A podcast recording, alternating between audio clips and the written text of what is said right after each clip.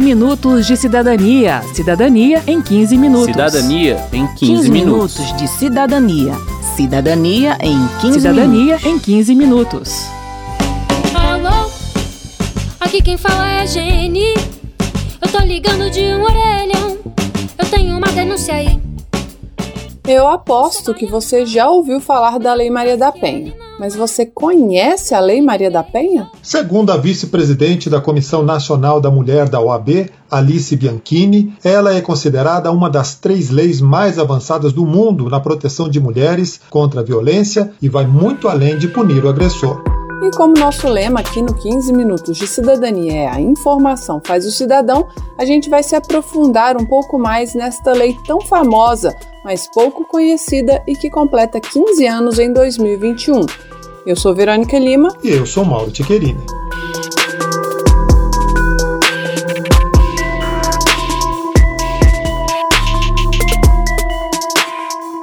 Na letra da lei, a Maria da Penha cria mecanismos para coibir e prevenir a violência doméstica e familiar contra a mulher, dispõe sobre a criação dos juizados de violência doméstica e familiar contra a mulher e estabelece medidas de assistência e proteção às mulheres em situação de violência doméstica e familiar.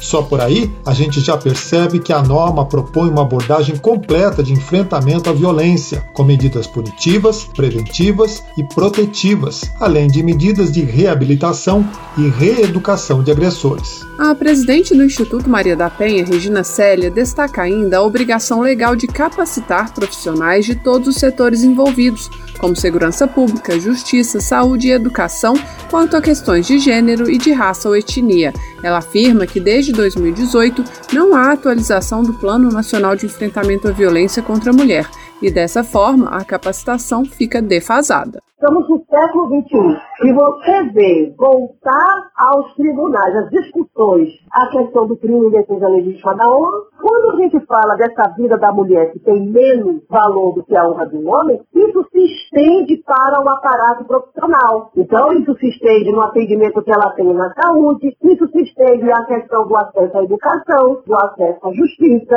porque nós tivemos, por exemplo, uma declaração de um juiz que diz que não está nem aí para a Lei Maria da Penha. E se os profissionais precisam estar bem capacitados, eles precisam também estar próximos da mulher, de preferência num lugar só. A Lei Maria da Penha prevê a criação de centros de atendimento integral e multidisciplinar para mulheres e seus dependentes em situação de violência doméstica e familiar. Esses centros são conhecidos como Casa da Mulher Brasileira. Trata-se de um espaço com delegacia, defensoria pública, ministério público, juizado de violência doméstica familiar, assistência psicológica, alojamento e até brinquedoteca, tudo num só lugar. Segundo a Alice Bianchini, da O A B, nos lugares onde a casa existe, já se começa a verificar a diminuição dos índices de violência. Mas, segundo o Ministério da Mulher, em junho de dois mil e vinte, o país só contava com seis dessas entidades. A pasta anunciou a construção de mais vinte e cinco unidades até dois mil e vinte e um, inclusive em cidades do interior, já que todas as existentes estão em capitais. A maior parte dos recursos virá por meio de emendas parlamentares destinadas pela bancada feminina no Congresso. De fato, o orçamento de dois mil e vinte do Ministério para combate à violência contra a mulher precisou ser reforçado e redesenhado pelas parlamentares.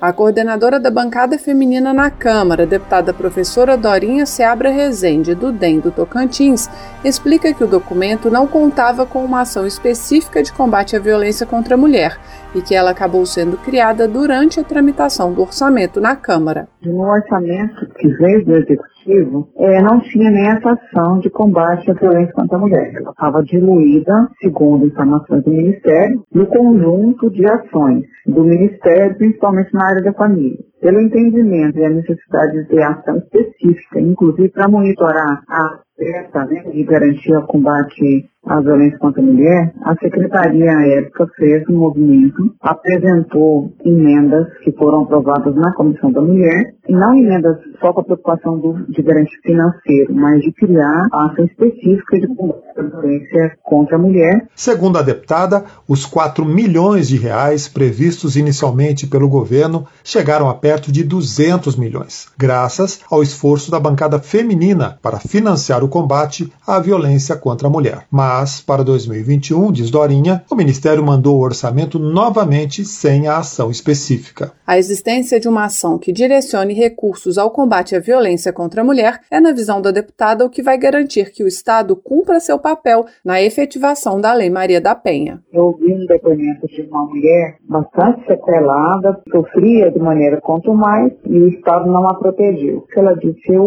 eu assunto que eu acreditei na Lei Maria da Penha. Eu pensei que ela fosse funcionar para mim. Enfrentamos muita resistência do governo, que não quer abrir, que não pode encaixotar fundo, que não sei o quê. Algumas ações elas precisam já estar assim para garantir que sejam executadas, né?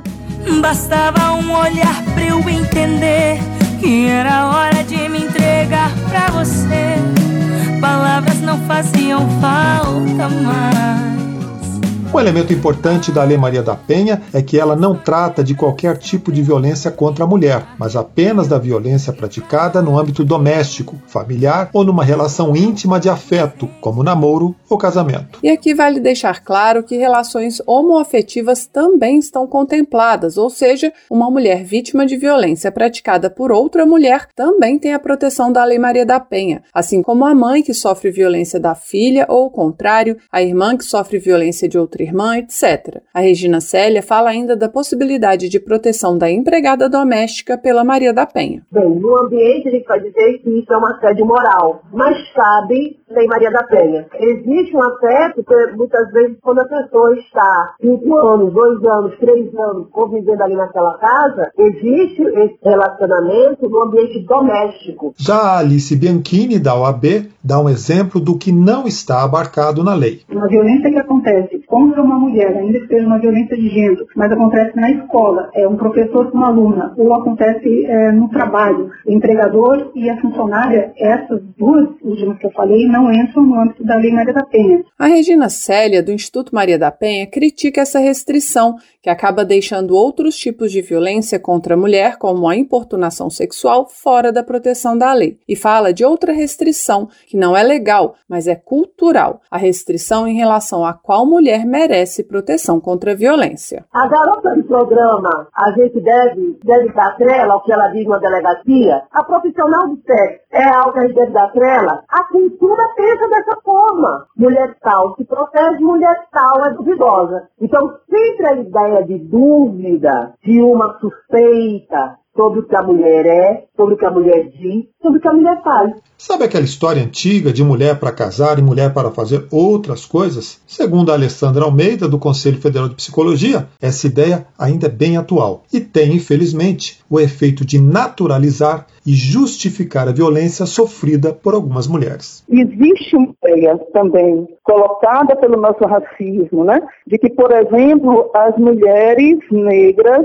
elas são naturalmente mais insaciáveis, ou elas são naturalmente mais abertas ao sexo. Isso também se fala dos homens negros, mas é, você pode verificar que uma soma enorme, inclusive nos nossos dados estatísticos oficiais, de mulheres negras que são sexualmente violentadas. Eu quero levar uma vida moderninha, deixa minha menininha sair sozinha, não ser machista e não bancar o possessivo, ser mais seguro e não ser tão impulsivo. A Lei Maria da Penha lista cinco formas de violência doméstica e familiar contra a mulher: física, sexual, patrimonial, moral e psicológica. A Regina Célia fala sobre a diferença e a relação entre a violência moral e a psicológica. A moral, ela é muitas vezes praticada por uma conduta que configura calúnia,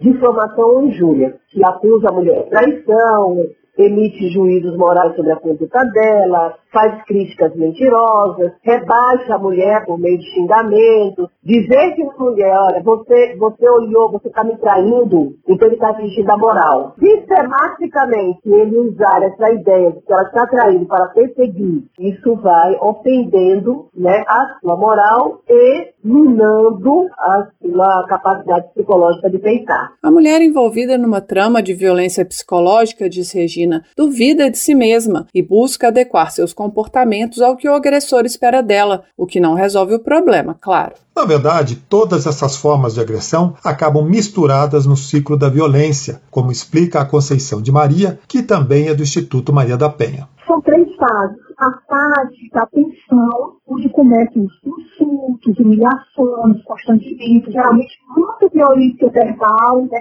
muita violência psicológica. Depois vem a fase do episódio agudo de violência, né, onde a violência se torna mais grave, no sentido de ser uma violência física, uma violência sexual. Depois, geralmente, tem a fase da lua de mel, que é a fase onde ele pede desculpas, que isso nunca mais vai acontecer. Muitas vezes ele dá presente, leva ela para passear em algum local que ela gosta. Então, ela acredita que aquilo não vai mais acontecer. Só que depois começa um outro período de participação, começa um episódio de violência dessa vez mais grave do que o anterior. Infelizmente, a instância última desse ciclo pode ser o feminicídio. Esse processo de agravamento da violência nos leva a um ponto de destaque da Lei Maria da Penha na visão da Alice Bianchini, da O A B, as medidas protetivas de urgência. Entre as medidas que o juiz pode decretar de imediato para a proteção da mulher estão afastamento do agressor do lar ou da ofendida, restituição de bens tomados indevidamente, proibição do agressor de fazer contato com a mulher e de frequentar determinados locais. Alice Bianchini dá exemplos de medidas menos conhecidas. Se ela é funcionária pública e ela está sofrendo uma violência e ela precisa de uma transferência, por exemplo, para outro local para poder fugir, né, dessa violência, ela pode pedir essa transferência, né, num trabalho é, que não seja de funcionário público. Ela também pode pedir a suspensão do, do trabalho por um período e ela pode voltar na condição em que ela saiu. Se ela é vítima de violência e ela precisa mudar de cidade, mudar de bairro por conta dessa violência, e os filhos, então, estão no meio do semestre, por exemplo, do ano letivo, né, não podem ser transferidos para outra escola, ainda que seja em época que não esteja admitindo as transferências é, normais.